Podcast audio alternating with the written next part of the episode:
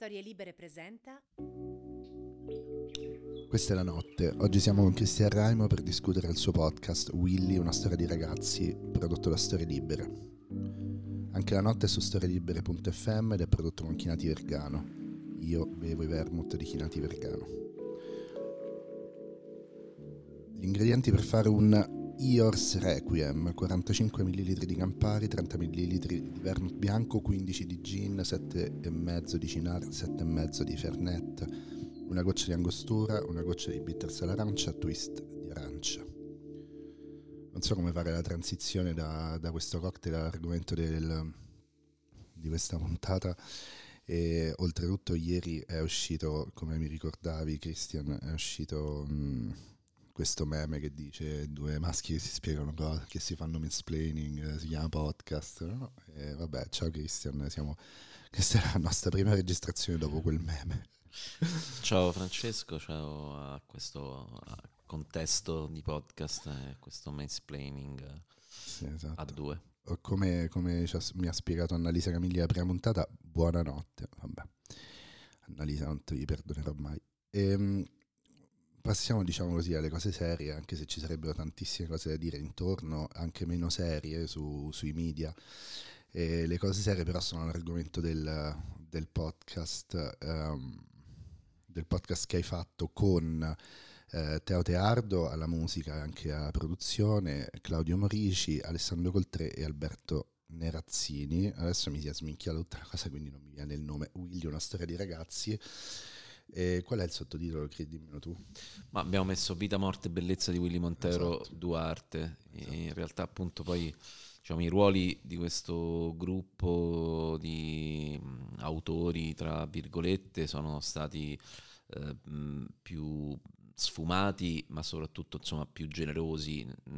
C'è stato un lavoro immenso eh, molto di più di quello che avevamo immaginato, eh, nel bene e nel male, perché insomma siamo anche un po' chiaramente autosfruttati e quindi insomma in realtà io se devo dire qualcosa di, eh, che, che, non voglio dimenticare è, è, sicuramente la gratitudine diciamo, nei confronti di ehm, Claudio Morici che ha prestato non solo la voce ma insomma poi anche il senso autoriale, la narrazione ehm, Alessandro Coltré che l'ha concepito veramente dalla prima parola insieme a me, Teo Teardo che ha creato giustamente la musica, ma quella che abbiamo definito drammaturgia sono, sonora perché effettivamente dire, ha usato tantissimi suoni che non sono soltanto musica.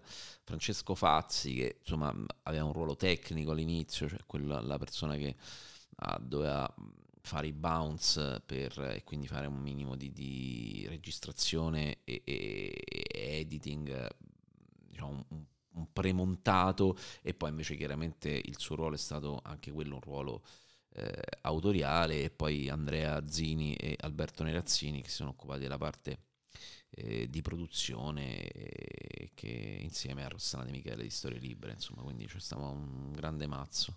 Un grande mazzo e, ehm, facevi questa litania di maschi, no? E penso che sia in realtà per una volta una cosa molto importante che eh, questo sia un podcast fatto da tutti i maschi e si chiami Una storia di ragazzi, perché mi sembra insomma che tra i tanti temi che tira fuori questa, questa storia ripercorrendo insomma questa morte, questo omicidio di un ragazzo eh, nel corso di una, di una rissa abbastanza qualunque, insomma nella, in provincia, eh, la linea fondamentale è, è, questa, la storia di ragazzi, una, una, cultura di violenza, un certo modo di stare al mondo, un certo modo di intendere l'offesa, ovviamente insomma poi parleremo delle altre cose, però parto da qui perché eh, questo podcast sembra eh, attraverso l'uso di, di, certi codici del racconto crime sembra in realtà fare una specie di autocoscienza maschile. Quindi appunto per una volta dico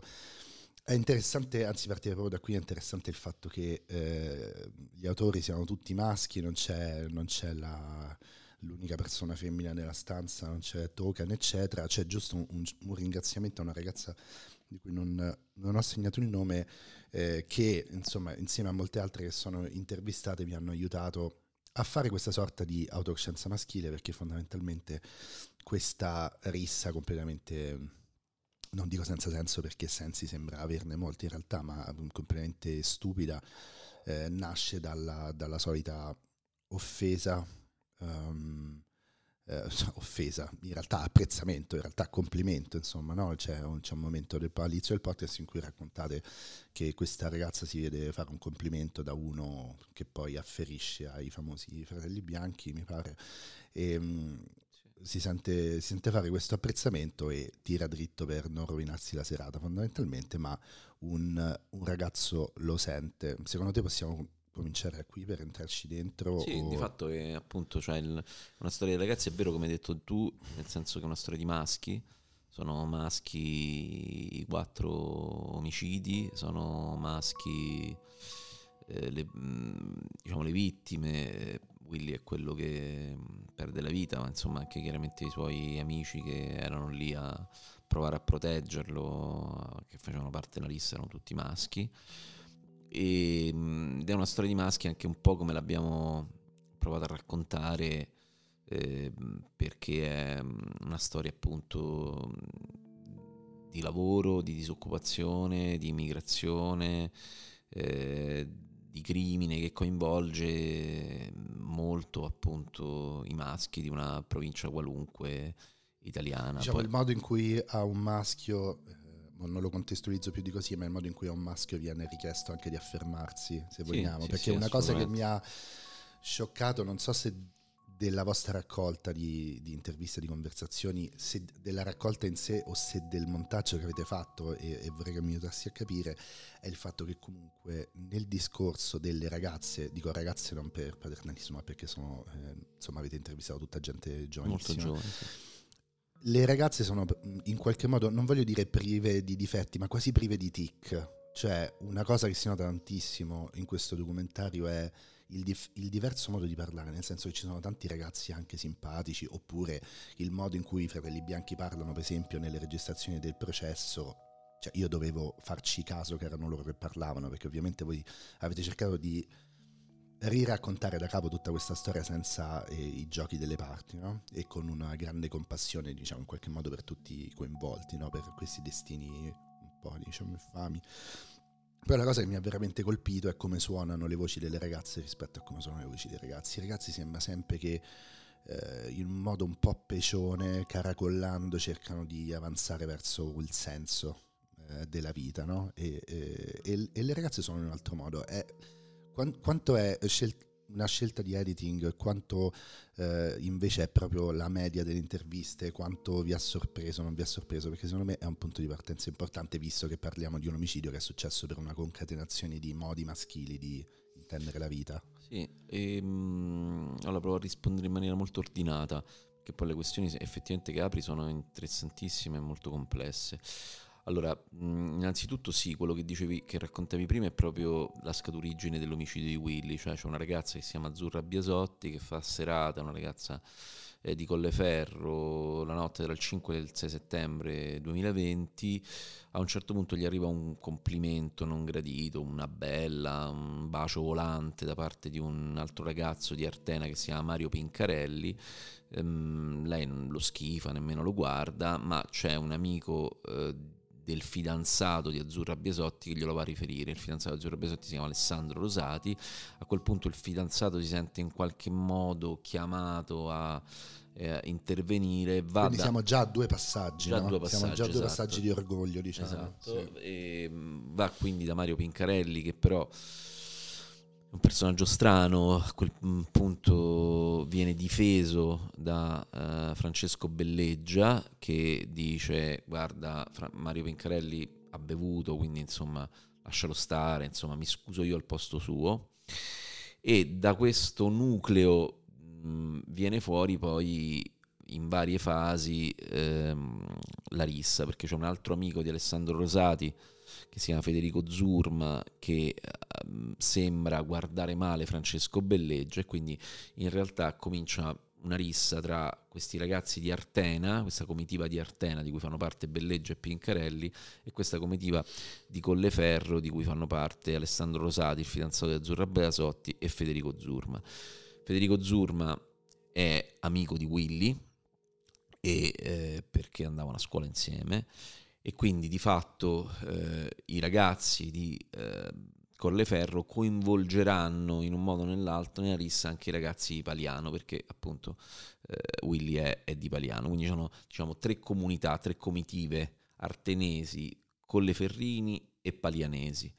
Tutto parte da veramente un, un catcalling, un complimento molesto, un fischio, insomma, ah, e eh, quella cosa lì diventa un processo che sembra come dire una, inarrestabile, un'energia nera, una pallina buttata dentro un meccanismo che di automatismo in automatismo porta mh, al litigio, alla rissa, e, e, poi al massacro. Eh, un, no, Questo, questa è diciamo, la prima questione. Poi ci sono le altre due questioni che ponevi, e anche qui provo a essere diciamo, sintetico. Noi abbiamo avuto a che fare all'inizio con una quantità di storytelling già ehm, sviluppato, cioè questa storia è cioè, stata... come se fosse già archeologia dopo pochi mesi. Esatto, era, era, stata già raccontatissima, era raccontatissima. eh, è, stata una, è stata una storia raccontata subito, do, cioè appena nei giorni dopo, per molto tempo, poi c'è stato il processo che è diventato virale attraverso un giorno in pretura, quindi noi avevamo a che fare con un racconto che era già molto modulato, che aveva già i suoi personaggi, i suoi titoli, i suoi simboli, eccetera, eccetera. Tra gli altri, appunto, il volto di questo ragazzo angelico eh, martire che è Willy e poi invece questi altri due corpi muscolosi e feroci che sono i fratelli bianchi Giusto. e poi tanti altri personaggi con minori. anche l'effetto di questo racconto già abusatissimo sugli stessi protagonisti perché poi avete fatto anche fatica un po' a entrare in confidenza perché loro venivano da mesi in cui venivano manipolati sì, esatto, esatto diciamo che noi avevamo un, un racconto che i media avevano già alterato nel giro di veramente pochi secondi, pochi secondi e ehm, l'idea che da una parte chiaramente dovevamo scartare e provare a fare una parse dance di questo racconto, cioè capire che cosa non era andato, cosa non ci diceva niente, cosa non portava la verità, cosa aveva, cosa aveva portato menzogne, eccetera, eccetera. E poi c'era una parse construent, cioè dovevamo capire come volevamo raccontarlo. Il modo in cui abbiamo pensato di raccontarlo era partire proprio dalle basi materiali, cioè partire da che lavoro facevano, che tipo di, di famiglia avevano, che tipo di eh, spostamenti eh, avevano fatto, cosa è successo ad Artena negli ultimi anni, quali sono... Quindi e proprio... questa terza persona plurale, eh, in effetti, eh, metto una nota a piedi pagina, è giusta perché ascoltando il podcast senti come sia una storia di molte persone, nel senso che eh, ridotto a tre persone, cioè i due che sono arrivati, hanno colpito fortissimo, hanno ucciso un'altra persona, eh, appunto da lì parte il racconto sbagliato. La realtà è che appunto è, questo è un gioco del telefono, una concatenazione di equivoci dell'orgoglio uniti a certi modi della società, eh, insomma, che poi approfondiamo, per cui è importante raccontare la storia, cioè ascoltandola effettivamente diventa una storia collettiva, nel senso che capisci che non ha neanche troppo senso concentrarsi su una persona fondamentalmente. No, il fatto che fosse una storia collettiva era invece un dato che, come dire, era sorto subito perché questa storia, come dire, aveva bucato così tanto il discorso pubblico. Mm, il, l'impatto emotivo collettivo quello era un dato e evidentemente eh, volevamo capire che cos'è che le persone trovavano in questa storia, oltre la morbosità di qualunque caso di cronaca nera.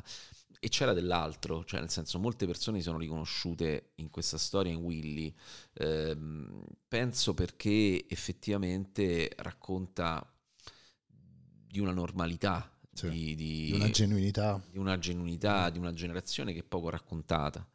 E, ehm, e quindi quest, questo elemento qui voleva, era l'elemento che, voleva, che abbiamo capito che a un certo punto doveva essere eh, valorizzato prima euri- da un punto di vista euristico, cioè insomma andandolo a cercare. Cioè siete partiti proprio dal, dalla questione dell'identificazione, cioè lui ha causato grande identificazione perché poi come esce fuori bene nel vostro podcast è una persona eh, diciamo non depressa, mettiamolo che oggi esatto. in questo decennio basterebbe dire questo. Esatto, no? cioè, sembra era una persona allegra. Noiz Narcos, quanti... fare il cuoco, andare al bar. Sì, sì, era una persona allegra, attiva, che dormiva, che non vedeva l'ora di uscire, fare cose. Era un ragazzo che appunto, cioè veramente commovente quando le amiche raccontano il fatto che lui a un certo punto staccava dal lavoro con la sua punto, sgommava in una curva di Paliano che veramente è una curvetta di un qualunque bar di qualunque provincia d'Italia e loro dicevano è arrivato Willy, è arrivato Willy, sì, sì, sì. come veramente un'idea di, di, di, di, gioventù, di felicità, di comitive che a un certo punto volevamo raccontare.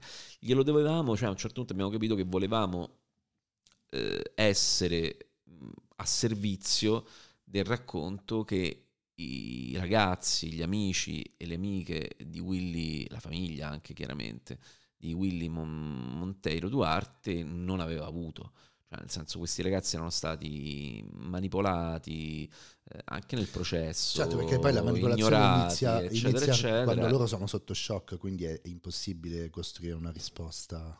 No? Sì, assolutamente, nel senso che io adesso stavo ricostruendo eh, anche un po' alcune cose che non ci sono nel podcast, mm, diciamo nei, nei, nei, nei giorni successivi, per esempio, eh, Milena dice che appunto la prima ricostruzione è stata fatta che lui fosse di origine brasiliana.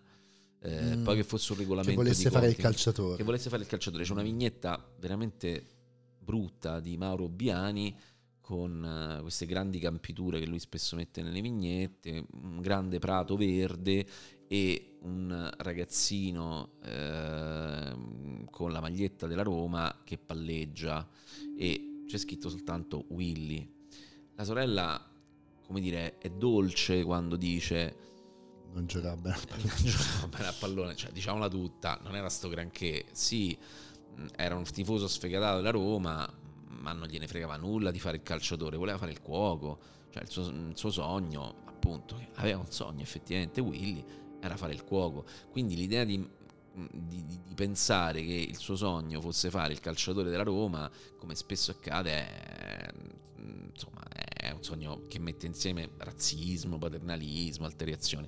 Esatto, e aspetta, aggiungo un elemento, l'elemento Hunger Games, cioè come i due fratelli bianchi nella leggenda diciamo, della, della stampa no? Del, dell'infosfera diventano i due che in un mondo diciamo, di illegalità eh, sono, i, appunto, sono i gangster, sono quelli che ce la fanno, sono quelli che possono ammazzare qualcuno a botte. Allo stesso modo, se dall'altra parte metti uno che sogna di fare il calciatore, è un altro personaggio che sogna la svolta. Cioè, possiamo dire che questa è una narrazione che è veramente automatica per, per il nostro mondo, per l'infosfera, per come ruota intorno a storie di svolta.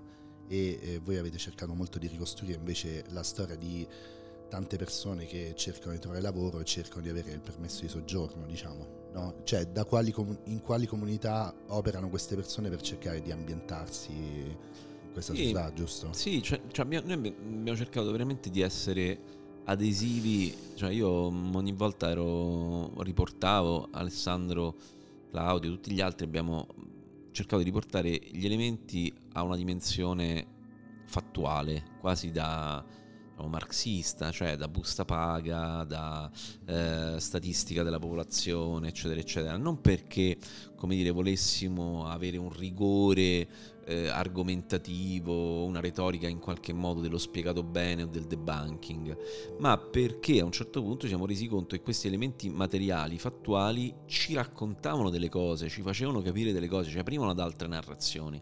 Altrimenti sarebbe stato, come dire, un po' mm, po' vile, cioè nel senso che poi eh, è chiaro che questo storytelling nero è, è, è tossico e, e, e, questo è veramente, mh, come dire, vederlo da vicino fa veramente impressione, cioè i danni morali uno psichici o dello storytelling tossico sono pesantissimi, cioè io ho visto appunto il dolore di uh, la sorella di Willy Monteiro Duarte o di Federico Zurma che è l'amico di Willy, a cui Willy in qualche modo, mettiamo veramente molte virgolette per la stampa, eh, salva la vita, cioè nel senso Willy si interpone eh, per cercare di proteggere o di tirare via Federico Zurma che era stato coinvolto e che si era coinvolto da questa rissa. A quel punto lì arriva questa scarica di, cagne, di calci e pugni su, su, di lui. Federico Zurma chiaramente tra- esce traumatizzato e addoloratissimo da questa vicenda, cioè, come possiamo immaginare.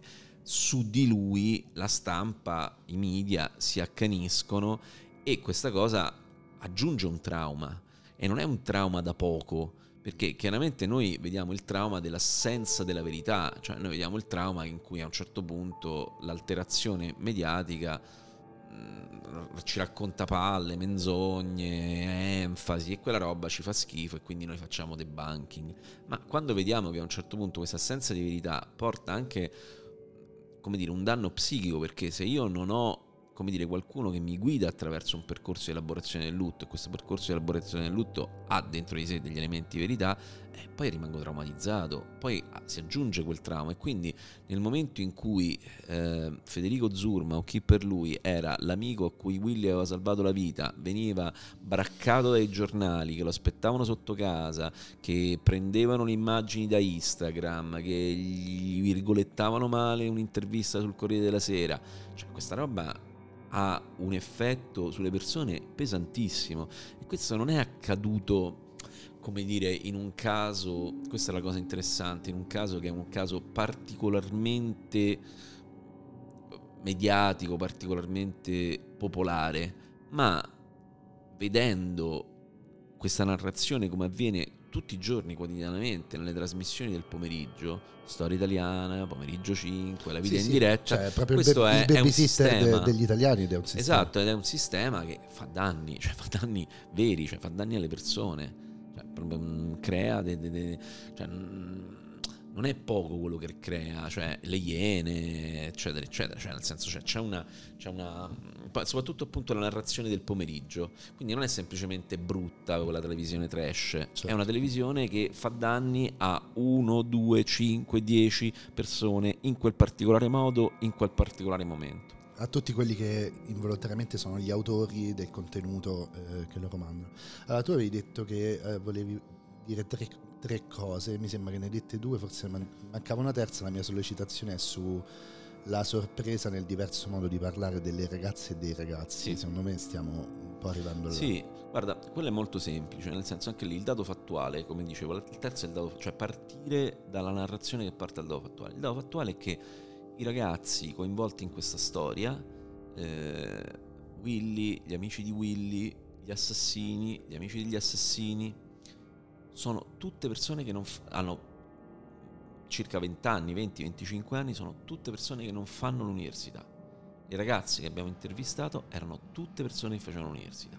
Quindi questa non era una differenza, wow, eh, non era una differenza di, di classe, ma un proprio di, di cosa, di approccio. Di, sì, nel senso che appunto, anche qui semplificando, sembra che Colleferro, Paliano, Artena hanno tre destini, diciamo, per quella generazione che boh, insomma sta tra le aree interne e le aree metropolitane, che appunto è dove si vive poi in Italia, cioè nel senso che poi Colleferro è un'ora di, di macchina da Roma, come da, buona parte appunto della popolazione che vive nelle aree extraurbane e poi vive al confine tra quella che è una provincia, un'area più interna, eccetera, eccetera, e poi appunto queste aree metropolitane, semi-industriali.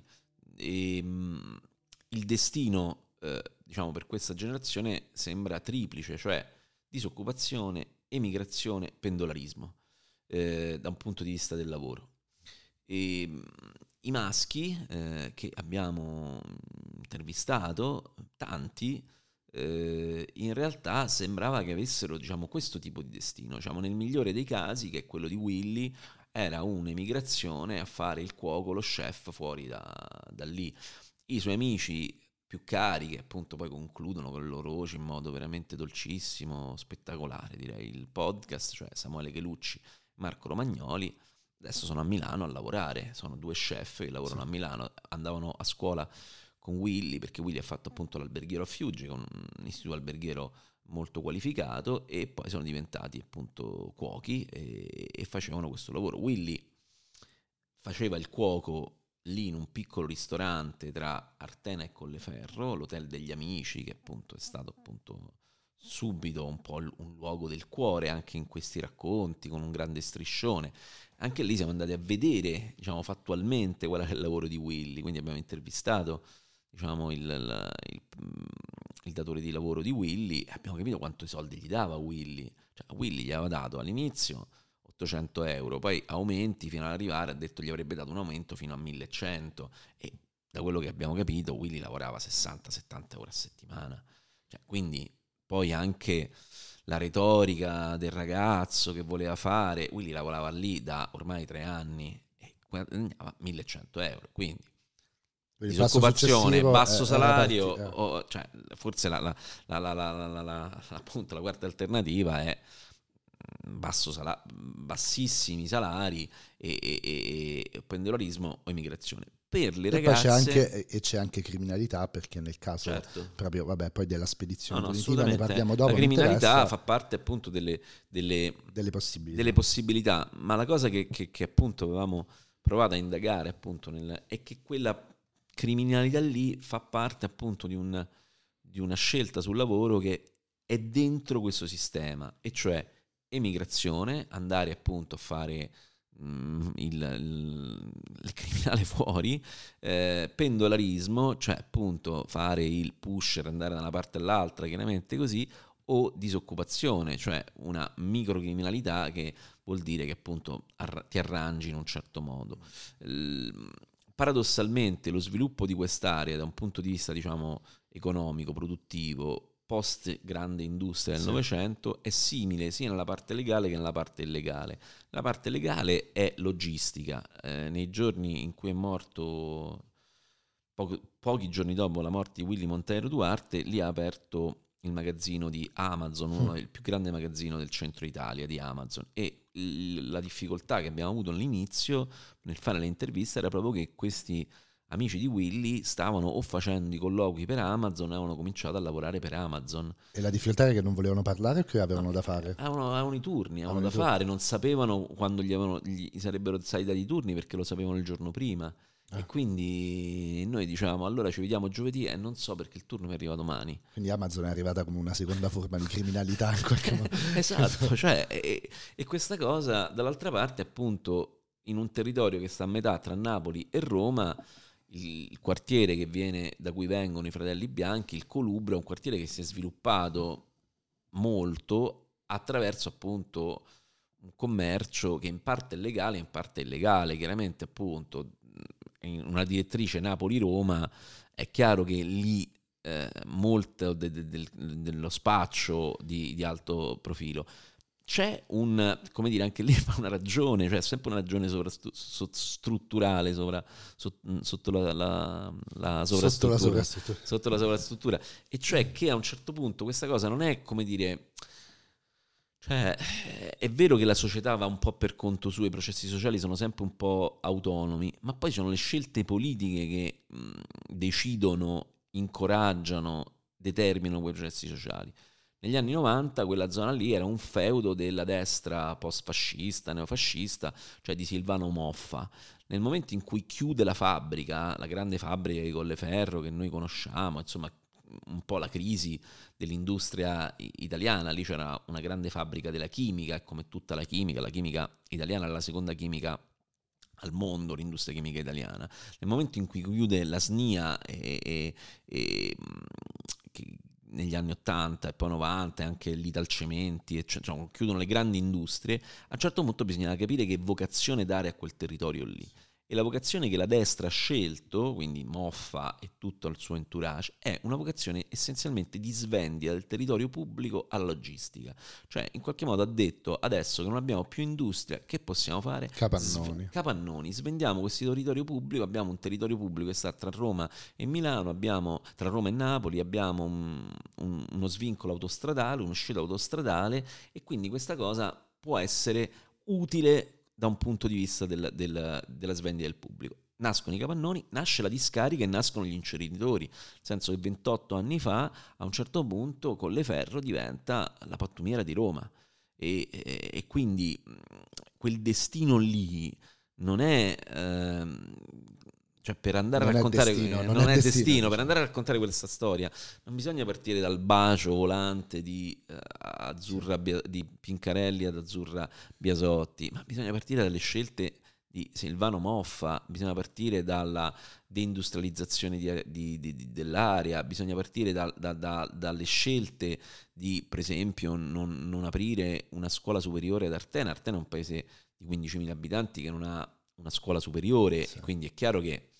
E poi appunto Artena insomma, su Artena abbiamo fatto una puntata eh, di cui insomma, siamo particolarmente contenti, che è una puntata che prova anche lì a ragionare su un, un, secolare storytelling di un paese di delinquenti nati. Che risale alla fine dell'Ottocento. Esatto, che però oggi Artena, deindustrializzazione, ha provato a contrastarla attraverso la follia eh, di uno storytelling ridicolo per cui Artena è diventato il paese a dorso di mulo. Nel senso che Artena... Ah sì sì, per vendere un turismo, per riscattarlo si usano... Sai che poi tra l'altro in questo momento ti volevo interrompere per parlare di turismo e quindi è buffo che sei arrivato a questo punto, quindi per fare una contronarrazione rispetto all'Artena eh, criminale iniziano a vendere un, delle esperienze diciamo turistiche tipo andare a Dorso d'Asino no? per, per i campi. E, e, io ti volevo dire, il modo in cui parli di svendita dei territori mi fa pensare agli argomenti che vediamo sempre raccontati soprattutto da Sara Gainsford negli ultimi tempi, che infatti voglio invitare sempre qui alla notte, eh, del centro delle città svuotato per il turismo. Quindi sembra tutta una generale eh, svendita di, eh, di territori, è come se ci stessimo autocolonizzando. Cioè prima dal 500 all'800 siamo, siamo cresciuti come, come europei, diciamo, no? andando fuori, prendendo delle terre fa- e, e, creando economia attraverso queste terre degli altri, adesso in qualche modo possiamo farlo un po' meno o diversamente, iniziamo a prendere le nostre terre. Quindi vedi questo doppio movimento che è lo stesso movimento per cui eh, gli affitti breve termine svuotano il centro di una città, mentre a un'ora dalla città eh, la vita, la società è svuotata da, da, questi capannoni ed è come se ci fosse spazio solo per questa ciambella di grasso, diciamo, dei, dei consumatori fondamentalmente. Sì, sì, sì, guarda, questa, questa, forma di sfruttamento, svuotamento è una sensazione che ci ha accompagnato, cioè questo omicidio è fatto da persone che non conoscevano fino a pochi secondi prima la vittima e, chiaramente, e non avevano nessuna ragione per ammazzarlo. Cioè, mh, mm, non è un regolamento di conti, non è un, una, una, un'esibizione di una violenza, di un'organizzazione criminale che deve colpire. Voi, voi, dite, voi lo chiamate in un episodio i rider, mi pare? I rider della violenza. I rider della violenza, nel senso che per riassumere, ma ovviamente non è possibile riassumerlo e bisogna andarlo ad ascoltare.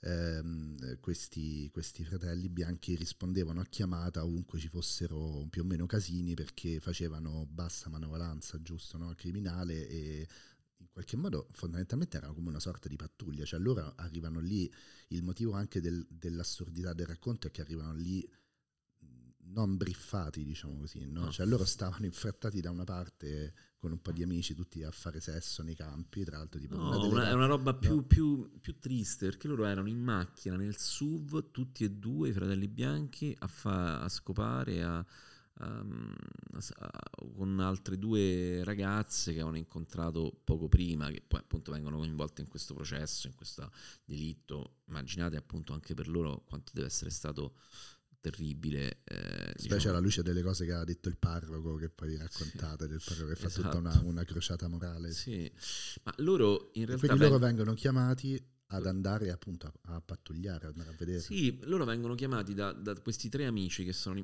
di Artena che sono rimasti lì e che appunto c'è questa rissa tra artenesi versus Colleferrini e Palianesi, diciamo per semplificare.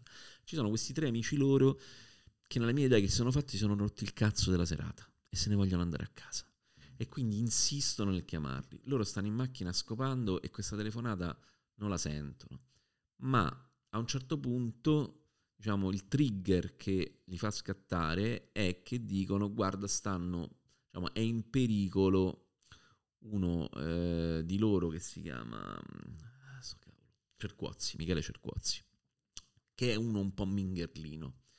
A quel punto lì ehm, loro si sentono chiamati. Ah, quindi a... qui non c'era, non c'era, quella funzione di pattugliera, quella era solo un. No, no, si sentono chiamati come pattuglia, come rider, ah. cioè nel senso che però è più, è più sottile da quello che mm-hmm. abbiamo abbiamo provato a, a immaginare, e cioè in un contesto in cui non c'è lavoro e in cui non, non, non c'è un, un'altra eh, via tra pendolarismo, emigrazione e disoccupazione, e in cui in questi tre modi effettivamente non campi, perché col sussidio di disoccupazione non campi, sì. con l'immigrazione è così, loro non sono, non sono diplomati, avevano grandissimi problemi a scuola, tutti e quattro i fratelli bianchi, e, e quindi di fatto insomma, non si capiva che, che tipo di, di, di, di, adultità avrebbero avuto. A un certo punto hanno provato a fermarsi con lo sport, ma chiaramente anche lì sarebbe stato molto difficile, quindi capiscono che la loro competenza di base, la loro skill è la violenza. In qualche modo loro vendono violenza e ehm, nel momento in cui capiscono che quella situazione lì è una situazione in cui se non mostrano di essere credibili nella rapidità dell'esibizione della violenza e se non mostrano ah, dall'altra parte il biglietto da visita il diciamo. biglietto da visita okay. loro fanno una roba per cui dici anche di rappresentanza esatto come dire è come se mettessero facessero una roba in cui tu metti una recensione veloci e efficaci sì, sì, sì. Okay, come presentare il libro di qualcuno, andare, fare bella figura. Esatto, e, e loro in qualche modo fa, è come se facessero un promo, ok? È un promo che va male. Cioè, nel senso, è un promo in cui loro chiaramente volevano picchiare lì. Ma era più l'elemento controllo del territorio, che è un elemento completamente diverso. Era un elemento, secondo me, di promozione, cioè loro si dovevano far vedere che picchiavano. E infatti, quando arrivano, non è che arrivano e nascondono la loro presenza, cercano di capire, eccetera, eccetera. Loro parcheggiano questa macchina in maniera esibita, sgommano, vengono lì e cominciano a menare a caso questa cosa, come dire, performativa, cioè che chiaramente fa sì che non, non, come dire, mostrano il fatto che non hanno paura, che sono veloci, che menano bene, eccetera, eccetera. I loro video di quelli che, menavano, cioè che menavano era una forma anche lì di, di promo. Chiaramente questo se noi lo pensiamo soltanto da un punto di vista di una ferocia congenita, eh no, esatto. eh, eccetera, eccetera, così. Se lo pensiamo che effettivamente... È molto più interessante come CV. Esatto, cioè se sì. quella roba lì, loro avevano 3-4 entrate. Un'entrata era il recupero crediti dello spaccio. Una seconda entrata erano un po' di soldi di combattimenti, ma sempre meno. Poi avevano un reddito di cittadinanza fatto con una mezza truffa e poi una bancarella che erano riusciti ad aprire con il, i, i, soldi del, della, del, dei buoni del PNRR, no, del, degli aiuti Covid in realtà quindi un'economia precarissima, precarissima e quindi eh, l'idea che a un certo punto qualcun altro mh, eh, controlli il territorio, che dall'altra parte c'è qualcuno che invece di affidarsi a loro per fare un recupero dello spaccio si affida a qualcun altro. Quindi questo, avrebbe tolto, queste cose che dici, eh, gli avrebbe tolto certo il... Gli avrebbe tolto i soldi, poi non è che... Eh, sì. Cioè, mh, di quei due che stanno al colubro. Tu dici che questa cosa non si può raccontare così perché sennò diventa una questione sull'economia e sul... Sì, però appunto le ragioni, le ragioni eh, come dire... Cioè, perché la domanda che uno si fa è perché hanno ammazzato Willy, chiaramente, ed è una domanda che rimane vertiginosa, perché dici, ma perché ammazzi qualcuno che non hai conosciuto fino a un minuto prima in maniera così eh, feroce? Cioè... È perché è come avere delle consegne assurde, come dover fare, esatto, appunto, avere esatto. le consegne che ti chiedono lunedì mattina di consegnare esatto, qualcosa. Esatto, esatto. Dall'altra parte, la domanda è, ma perché ti rovini la vita? Cioè, nel senso che è eh, però la risposta è, è, nei margini di quell'economia. Esatto, esatto. Quindi, no, diciamo, per questo ti danni, faccio, per questo collaterali. A me, a me piace quando eh, in, una, in, una, conversazione, capito, un podcast, mh, mm, c'è una domanda a cui non si risponde e diventa come il ritornello di una ballad, no? Perché appunto mi interessa quest, questa doppia cosa e devo, devo anche svelarti perché non è, non è che mi interessa la questione perché le ragazze invece andavano all'università per fare un eccezionalismo e quindi fare la versione sofisticata della lettura dei giornali, cioè c'è una colpa profonda che è genetica, che è la cosa contro cui scrivete il podcast, quindi non avrebbe senso da parte mia. Ma è perché, appunto, da una parte, come sai, mi interessa il romanzo naturalista francese e questo è proprio Zola, quel, questa cosa che stai facendo è Victor Hugo, no? Nel certo, senso... Certo, quella roba lì. È quella è roba lì, no? Avete usato cioè, proprio anche, quegli strumenti Ma lì. anche quando è interessante che noi oggi associamo a, che ne so, il delitto più insensato della storia della letteratura è quello di Raskolnikov. Sì. Ok, quindi noi diciamo che quando dobbiamo definire un male in letteratura, che è un male vertiginoso, animico, che ci eccita, eh, esatto. psichico, eccetera, eccetera, diciamo come un male dostoevskiano, cioè un male Ma che... quello era un male per soldi, era un male per la strozzina. Esatto, no? cioè, esatto, cioè, molto super è interessantissimo puntuale. che poi invece cioè, Sì, sì. Dostoevsky si leggeva continuamente i, i- i- i dossier sociologici e andava a scovare le ragioni per cui avvenivano certi crimini e quindi, come dire, quando Da noi diciamo... perfino le memorie del sottosuolo, che è un'altra cosa sembrerebbe super psichica e spirituale, in realtà nasce dalla spallata di quello più potente di te, quindi sempre Esatto. questioni di potere, proprio questione di potere, di, di rappresentanza, di Sì, cioè, reputazione. eh, Cioè, Dostoevsky non era un, lettore di mh, appunto eremita spirituale che andava a indagare l'animo umano in maniera folle, ma era uno che andava a leggersi i, i report di sociologia, i dossier, cercava di andare a capire, cioè di, di andare a comprendere il crimine No. attraverso gli strumenti della sociologia dell'Ottocento. E questo, è, eh, questo lo dicevo perché appunto per me ci sono i due, i due poli per cui mi interessa parlare con te di questo lavoro che avete fatto, perché un polo appunto è il realismo sociale, gli strumenti che ancora offre per eh, scardinare quelle letture di intrattenimento e divulgazione che fa la stampa e tutta l'industria, proprio anche, anche l'editoria, voglio dire. Dall'altra parte, questo fatto che le ragazze parlano in altro modo e che le ragazze sono iscritte all'università, appunto non mi serve per dire che i ragazzi sono cattivi, ma mi serve perché io credo molto diciamo nella rieducazione, come sai ci ho scritto delle cose, eh, nella rieducazione dei ragazzi da parte di alcune cose che per le ragazze sono scontate. Adesso sto proprio riassumendo, però magari appunto quando inizi a parlare tu diventa più, eh, lo facciamo diventare più complesso a forza, appunto. Però voglio dire, loro perché si iscrivono all'università? Cioè perché eh, c'era quest'altra quest'altro modo? Perché la ragazza era una che non si era offesa quando era stata ehm, catcollata? eh, cioè, perché sembra esserci completamente un altro racconto che fanno queste ragazze dentro podcast? Questo, come dire, sarebbe oggetto di un'altra inchiesta. L- diciamo, l'intuizione che mi sembra di aver avuto è questa, che di fatto in quel contesto lì le forme di ehm, patriarcato ancora in qualche modo eh, conservano un, ehm, come, come dire, una forma di potere. Se noi ci pensiamo, lì dentro, per esempio, c'è ehm, a Artena, c'è- si sono inventati un, un palio da 15 anni, un'altra invenzione della tradizione Sì. per cercare di giustificare e in un contesto giustificare cosa? di giustificare come dire un'identità che non, ha- Eh, non ha quel palio posto. è? Che palio è? Il palio di Artena, cioè nel senso quindi sono Cioè con i cavalli?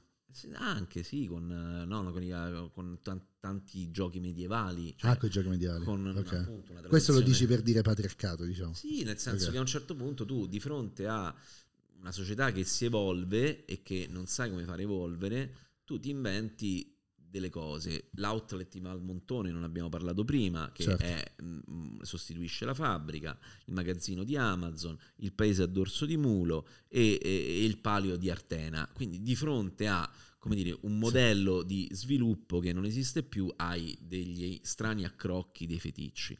In questo contesto qui è chiaro che come dire, il, il patriarcato e un'economia che si basa soprattutto su un dominio di tipo di rendita maschile, eccetera, eccetera, ha ancora, diciamo, soprattutto appunto criminale in cui l- l'essere me- menare la gente ti porta dei soldi, conta ancora. Dall'altra parte le donne, questo avveniva già nel Novecento, attraverso appunto il lavoro in fabbrica, hanno capito che invece istruzione e lavoro possono essere gli elementi di emancipazione. E quindi Esatto. a un certo punto... Cioè il, il- ragazzo non pensa di avere una, un'emancipazione da fare, una, una nuova educazione Guarda, nel senso trovare. che chiaramente noi raccontiamo una storia di emancipazione attraverso scuola e lavoro, cioè la storia di Willy per certi versi è una storia esemplare, cioè Willy vuole fare il cuoco, si iscrive a uno dei migliori alberghieri d'Italia, Certo. in- in- in- era bravissimo, tutti quanti dicono era bravissimo a fare quel mestiere lì e sarebbe diventato appunto un cuoco e sarebbe andato appunto a lavorare in dei ristoranti magari stellati. Quindi è chiaro che una Anche se all'inizio, prima scusa, tu ricordavi più l'aspetto che lavorava da tre anni in quel posto Certo, guadagnando pochissimo. Assolutamente, ma io sono convinto che appunto la sua bravura forse l'avrebbe, sarebbe riuscito anche a, a emanciparlo, insomma, se non stava lì così. Dall'altra parte, la cosa per me, ehm, diciamo, tra tutte queste cose ehm, interessanti, mi sono perso è che... Non è colpa mia, l'ho fatto. No, no, no, no. E vabbè, insomma, quindi Willy in realtà... Ecco, no, no, ecco, questa è la cosa che volevo dire. Cioè, non, più, non siamo più nella società del lavoro, non siamo più nella società del Novecento, nella fabbrica, eccetera, eccetera.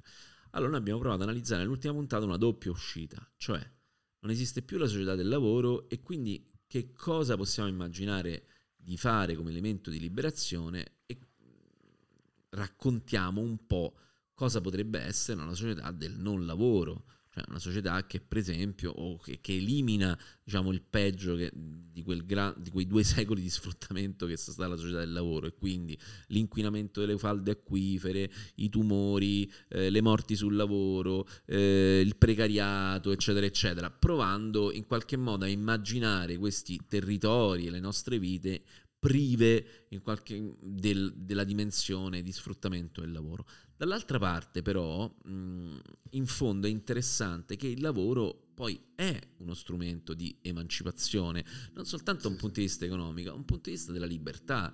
E quindi l'idea è di raccontare questo gruppo di ragazzi che usano le mani e la produzione, cioè l'ingegno per fare cibo e per fare questa, questi pranzi e queste cene meravigliose, Beh, questo ci sembrava veramente dare la possibilità di avere ancora una dimensione del lavoro, ma una dimensione del lavoro che avesse non più una dimensione di sfruttamento, eh, pericolo, inquinamento, eh, tutto quello che è legato a, a, a, insomma, al lavoro dall'Ottocento al Novecento in poi, ma avesse la possibilità di pensare il lavoro come cura, come relazione agli altri, come creatività, che è una dimensione che, insomma, sì, sì, che ci piace. Sì, infatti eh, una, delle ultime, una, delle ultime, immagini, così adesso non mi ricordo in ordine precisamente, una delle ultime immagini forti del, del vostro racconto è come uno di questi cuochi amici eh, di Willy eh, racconta la soddisfazione di finire un piatto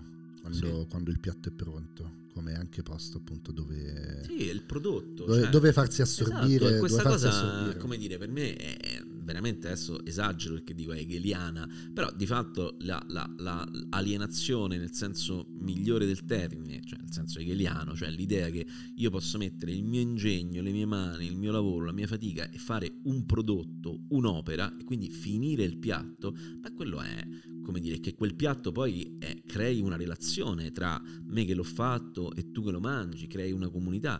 Quella mi sembrava appunto un'immagine bellissima da, da, portarci rispetto a una storia che non raccontiamo, una storia di sfruttamento, violenza, abuso, eh, potere, dominio, eh, riduzione del territorio a una discarica, i morti per tumori, i morti sul lavoro, i morti per appunto la ferocia della criminalità da rider dei fratelli bianchi. L'idea che invece appunto potremmo da ragazzi appunto fare qualcosa, sì, facciamo una cena insieme, quindi una dimensione conviviale, questo era... Ma non, non è che l'abbiamo imposta, ci è venuta da questi ragazzi che si sono inventati, cioè Willy è il nome di tante cose diverse, mm, addirittura che ne so, il nome di un daspo, cioè la, la, la, il daspo Willy che viene dato a chi eh, frequenta, ha fatto una rissa. E che... Per, per, lui proprio? Sì, per lui. Per lui. Sì, okay. sì, sì, è stato Ma nominato. Chi ha fatto una rissa? Ha fatto una rissa in un posto, diciamo, in nome delle baby gang, diciamo, sì. per contrastare il fenomeno delle cosiddette baby gang o delle risse, diciamo, da pandemia, viene istituito questa forma di DASPO. Quindi, di Come fatto... se la piazza fosse lo stadio in cui non esatto, puoi tornare. Esatto, perché... è il DASPO Willy. Quindi Willy il nome di Willy è associato a tante cose diverse, non tutte belle, mentre questi ragazzi, i suoi amici, in nome di Willy hanno creato un'associazione e vorrebbero coinvolgere ragazzi ehm, con disabilità e ragazzi down che hanno frequentato magari l'istituto alberghiero e creare un posto, in, cioè un'associazione, essenzialmente una produzione di cucina, cioè fare un'associazione che per esempio lavora con i catering, facendo cene sociali, eccetera, eccetera. È una roba che in un contesto come quello lì mi sembrava una risposta molto molto bella. Nell'ultima puntata noi intervistiamo Barbara Balzerani che è insomma ex terrorista che nasce e vive a Colleferro per tantissimi anni e che adesso forse approssimo giustifica la sua scelta della lotta armata nell'odio che ha nella fabbrica. Cioè, lei dice io odio la fabbrica con le ferre, a un certo punto decido che questa cosa per me è... Eh, vedo morire le persone, vedo lo sfruttamento di mio padre, di, della madre, della, e quindi decide di prendere le armi. Ora, lei a un certo punto dice c'era il mondo di chi ha e il mondo di chi fa. Io nella mia famiglia avevo visto che chi fa aveva valore, chi ha no. Nel mm. senso che ho visto che mio padre aggiustava tutto, mia madre faceva le cose, quindi il fare per lei era il valore. Sono uscita dalla scuola e quella cosa lì invece era il contrario. Cioè i, i rapporti di forza tra chi aveva e chi faceva erano completamente squilibrati. Mm.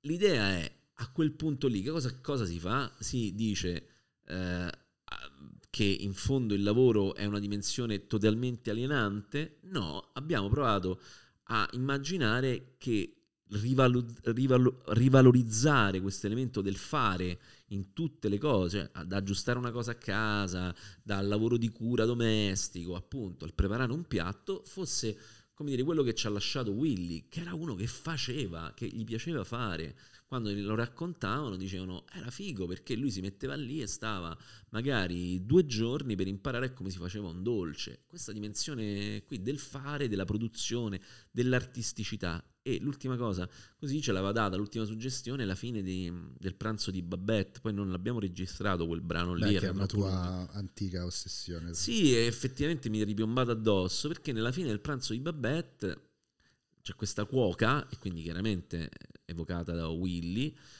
che ehm, ha combattuto nella comune di Parigi e a un certo punto viene assunta da una famiglia nobile inglese che ehm, la tiene e la tratta abbastanza bene, lei è molto solerte. A un certo punto lei riceve un'eredità molto ingente in franchi, quindi loro pensano che questa eredità la, la, la usi per andarsene da questa famiglia, mentre lei la usa per fare un mega pranzo, spende tutto per comprare ingredienti di altissimo livello, vini di altissimo livello e dona un pranzo. Ma le ultime pagine sono bellissime e lei dice, io sono un artista, questa cosa non me la toglierà nessuno, cioè la possibilità di produrre questa roba qui non me la toglierà nessuno e il suo modo di fare quella lotta di classe lì è contrapporre la sua abilità nel fare cose a appunto un'idea di amministrazione e sublimazione. Esatto, esatto, sì, esatto. Sì, sì, Vorrei come ultima cosa chiederti, insomma, andare un po' al alla radice di questa questione di fare il crime ed è più bello chiedertelo dopo perché insomma tu hai um, animato quest'ora con eh, tutto quello che ci hai messo, che ci avete messo e, ehm, e, il tipo di controstorie che avete cercato di scrivere e di raccontare, quindi eh, è meglio farla adesso, una domanda appunto questo maledetto genere, no? che voglio dire, anche il romanzo, appunto, il romanzo realista nasce perché c'erano romanzacci e, e, e, romanzi a puntate, romanzi appendice, quindi voglio dire tutto può essere nobilitato, ma che, che tipo di, di, rapporto hai avuto sviluppando la parte di, di, scrittura, insomma dopo ovviamente tutta la raccolta di materiale, cioè che, che rapporto hai con questo crime, cosa, cosa pensi, avrei dovuto guardare il crime, eh, è una cosa che mi fa stare molto male per cose che hai, de- che hai detto tu in quest'ora, cioè... Mh, l'intrattenimento, appunto, il modo in cui alla gente vengono date queste storie, cioè i fratelli bianchi non essere semplicemente due mostri, non si deve raccontare nient'altro perché tutto, tutto deve, deve, stare così com'è. Ehm, queste forme di eroismo, antieroismo, iconcine, eccetera, eccetera. Tu che, che, che, che idee ti sei fatto, insomma, come è stato affrontare questo genere? Insomma, questo è un, è un, paesaggio che conosciamo entrambi, cioè ne noi abbiamo visto, diciamo, dagli anni 90 in poi che diciamo, una crisi eh, delle narrazioni collettive, del romanzo e della literary fiction e dall'altra parte la crisi sociale economica mh, hanno eh, avuto come eh, narrazioni eh, non spesso appunto grandi romanzi sociali o grandi romanzi collettivi in rari casi, ma c'è stato mm, come dire, gli scrittori sia che volessero in qualche modo indagare l'animo umano, sia che volessero indagare i grandi processi collettivi, usavano la chiave del noir. Eh, sono nate intere collane, intere carriere di persone che si sono anche riconvertite perché pensavano che attraverso, come dire, una descrizione dei fatti, attraverso appunto un codice noir, potessero raccontare anche una dimensione di lotta di classe, della giustizia sociale, della trasformazione delle città, eccetera, eccetera. C'erano degli esempi che erano stati evidentemente appunto Izzò, Montalban, quindi diciamo scrittori che erano nati e cresciuti in un contesto politico molto molto forte, in, in contesti appunto. Questa cosa diciamo ha saturato a, a completamente le narrazioni eh, politiche eh, politiche nel senso di narrazioni collettive. Quindi noi abbiamo oggi che le narrazioni... E questo è ancora il noir, poi negli ultimi cinque certo, anni è, il, il noir, il noir eh. è passato al crime. Ok, diciamo. questo, è, questo, è, il noir. Il crime chiaramente è un figlio ehm, del eh, noir che eh, riduce quella complessità che il noir aveva, che essenzialmente ehm, pens- diciamo, aveva una, una, possibilità ancora romanzesca, cioè di mettere romanzesco appunto, cioè vuol dire che mm, metti tutti gli ingredienti possibili e immaginabili e poi non si sa che esce. Il crime chiaramente invece mh, mm, fa una selezione in entrata di quelli che sono gli ingredienti e, e di quelli che sono gli effetti che, che, si devono avere. Quindi quando noi abbiamo cominciato a, a raccontare questa storia ai produttori, a un certo punto avevamo fatto un contratto con una casa di produzione per fare un podcast che poi sarebbe forse stato sviluppato in una serie e loro volevano che ci fossero gli elementi crime. Ma in questa storia non ci sono elementi non ci crime. sono elementi crime, esatto. Cioè, mm-hmm. viene ammazzato in 20 secondi e i, i, i, gli assassini sono a un metro. Cioè, potresti quasi chiamarla una morte bianca. Sì, esatto. Cioè, quindi, come dire, raccontare questa cosa con, con dei codici del crime non soltanto insomma, si può fare tutto. Allora, però, chiaramente non è che ci sono delle storie che poi si possono raccontare con degli elementi crime e delle storie che si possono raccontare senza elementi crime, cioè nel senso che non è soltanto la storia che è un crimine o no, è l'approccio. Allora, quegli elementi del crime in realtà mostrano o cose che già sappiamo in partenza, quindi gli automatismi già sappiamo in partenza, e io mi rendo conto che quando vedo le puntate di Gomorra, per dire che nella riduzione al crime o di altre serie tv, come dire, so che ne muore una puntata, mi viene da dire, cioè so cioè, dopo la prima, la seconda, la terza potrei scriverle io, cioè capisco ogni volta come funziona quell'algoritmo della narrazione e potrei scriverlo io. Dall'altra parte invece non sviluppano e quindi rendono proprio, come dire, amorfe eh, atrofizzate tutta una serie di possibilità di una narrazione. Cioè, qui, dentro questa storia qui, ci sono delle cose pazzesche. Cioè, c'è un amico che rivedi quella... Cioè, Zurma ci racconta, Federico Zurma, che quella sera rivede Willy. Non si vede da un sacco di tempo, hanno fatto scuola insieme, era sempre divertente vederlo. Per salutarlo, Willy lo saluta mettendogli un dito al culo, perché era goliardico. A un certo punto c'era rissa, e poi gli racconta un'altra cosa, dice come va con le ragazze? E lui gli ha detto quella sera, bene dai. Pochi minuti dopo, neanche un'oretta dopo, Willy si frappone in mezzo, si prende una valanga di botte, cioè noi non abbiamo visto il cadavere di Willy, io ho visto le foto del cadavere di Willy, cioè noi abbiamo presente, che ne so, Stefano Cucchi. Immaginate Stefano Cucchi dopo altri dieci minuti di pestaggio. Cioè, quindi era una, una massa di carne e sangue. Eh, Nonostante la velocità. Sì, nonostante la velocità, perché comunque le persone che lo picchiano sono tantissime. Quindi era veramente una macchia di, di, di, di sangue. Cioè, mm, e, e, e, chiaramente Federico Zurma è l'amico che stavano chiacchierando fino a un minuto prima e poi appunto te lo ammazzano, gli salva la vita. Ma questa storia non è un crime, questa storia è, come dire, Patroclo Achille, ma e per questo per me è interessante, perché Patroclo Achille, cioè è l'amico che sta vicino a te, forse ha salvato la vita, forse no, eccetera, eccetera. La stessa cosa, per esempio, anche nei Fratelli Bianchi, è interessante, un altro elemento tragico. Io sono abbastanza convinto che, a, a, a, diciamo che, che, chi l'abbia ammazzato veramente è il più grande dei due fratelli, cioè Gabriele. Questo appunto me ne sono convinto, diciamo, leggendo le indagini, sentendo, eccetera, eccetera. Poi dico veramente l'ultima cosa appena dopo, che un'altra sulla... Marco, secondo me, è in una condizione tale per cui per lui è più facile prendersi un ergastolo di prenderebbe 15 anni, 20, però prendersi un ergastolo pur di non dare al fratello, come dire, la colpa unica di questo delitto. È chiaramente molto difficile farlo. Perché in una condizione tale? Che condizione? Perché penso che sia cresciuto con dei valori familiari tali ah, okay. e con una, con, cioè con una come dire, lealtà nei confronti del fratello, una forma simbiotica di lealtà nei confronti del fratello, per cui dici me la prendo anch'io questa cosa e quindi di fatto, come dire, mh, mm, quello vorrebbe dire tradire la famiglia, cioè essere un infame per la famiglia e perdere tutto il senso del, del, suo sistema di valori. Questa mi sembra un'altra storia interessante da sì. raccontare. Ora, quel crime lì, cioè quel, um, quella narrazione che abbiamo sentito tante volte, quell'abuso de, dei pomeriggi 5 delle vite in diretta, allora, non soltanto sono un danno rispetto al giornalismo, alla narrazione, non soltanto sono un danno morale rispetto alle vite traumatizzate delle persone, eccetera, eccetera, ma diventano poi un danno giuridico, perché se noi ci andiamo a rivedere il processo, quei PM lì non è che hanno vissuto, come dire, una specie di torre d'avorio beccariana in cui tutto questo non ha influito sulla loro formazione.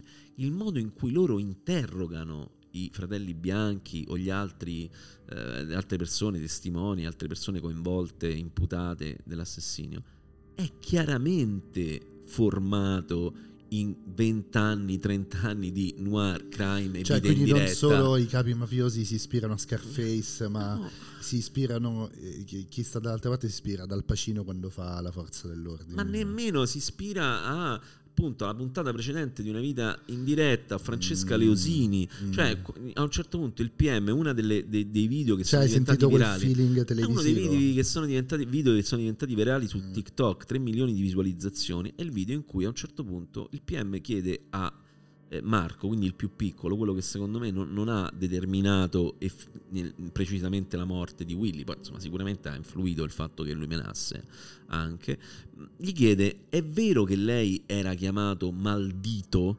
nell'ambiente dell'MMA, che vuol dire il maledetto? E Marco, che è in una condizione anche lì di, de- di deprivazione linguistica, questi parlano malissimo e quindi lì c'è una povertà vera, comunque dice... No, era... Perché era chiamato Maldito? Perché era uno, come dire, che ammazzava? No, Maldito perché non è vero che mi chiamavano così, quindi è costretto a giustificarsi.